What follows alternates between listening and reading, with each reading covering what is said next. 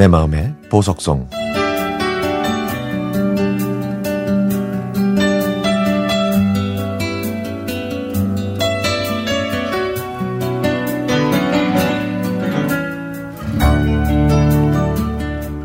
중학생 때 사귄 이 친구는 정말 다정한 아이였습니다.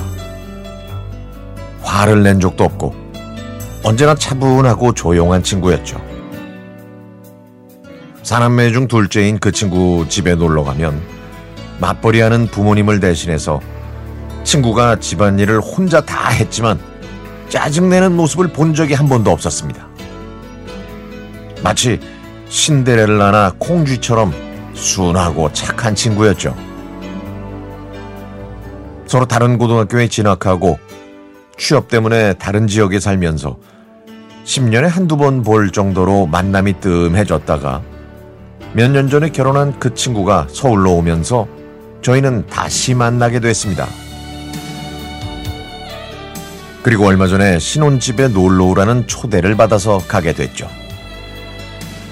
친구는 서울에 온 지 몇 달 안 돼서 남편만 직장에 다니고 있었습니다.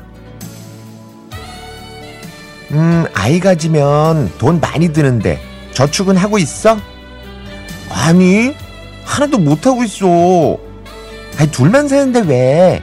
조금씩이라도 모아야 나중에 덜 힘들지. 아유, 아파트 월세랑 생활비 쓰면 남는 게 없어. 중학교 때 착하고 순진하기만 했던 친구의 모습이 걱정돼서 친구의 얘기를 자세히 들어보니까 재정 관리가 좀 필요해 보이는 듯 했습니다. 뭐, 7만 원짜리 핸드폰 요금제 꼭 쓸 필요 있을까? 집에만 있는데 집에 와이파이가 되니까 데이터를 줄여도 되잖아. 어, 나 데이터 요금제 줄이기 싫은데. 아, 매달 나가는 고정 요금을 줄여야 돼. 인터넷이랑 텔레비전은 결합 상품이지?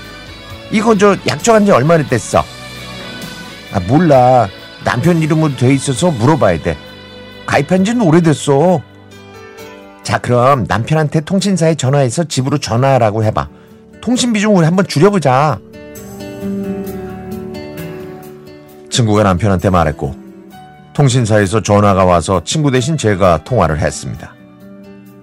그리고 다음 달부터 요금이 2만 원씩 할인되도록 제가 해결했죠.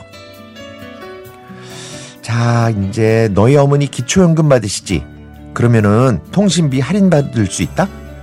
어머니 명의로 되어 있으면 어머니도 요금 줄일 수 있으니까 그것도 해드려.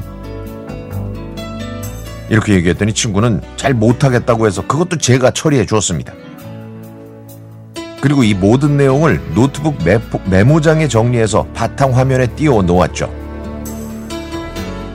이걸 본 친구는 남편한테 전화를 걸었습니다. 자기야, 우리 집 통신비 다음 달부터 2만 원씩 줄어들 거야. 상담원이랑 통화해서 요금 할인 받는 걸로 했어. 엄마 통신비도 줄 거고. 아이, 고생은 뭐. 자기야, 그럼 수고하고, 이따 봐. 친구는 제가 도와줬다는 말은 하나도 안 하고 모든 걸 자기가 한 것처럼 얘기하더라고요. 제가 알던 친구의 다른 모습에 이질감이 들었고 긴 통화로 지친 목과 피로감이 한꺼번에 몰려왔습니다. 제가 집에 갈 때 친구는 나무로 만든 티스푼 두 개를 주면서 남편 회사에서 파는 건데 특별히 주는 거라고 하더군요. 순하고 착해 빠져서 손해만 볼까봐 염려했던 친구는 곰처럼 보이는 여우였던 겁니다. 오히려 어디 가서 손해 볼 일은 없다고 자부했던 제가 재주 부리는 곰이었던 거죠.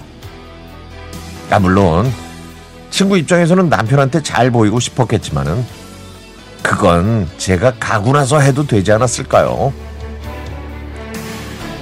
아, 집으로 가는 길이 길고 마음이 휑했던 그런 날이었네요.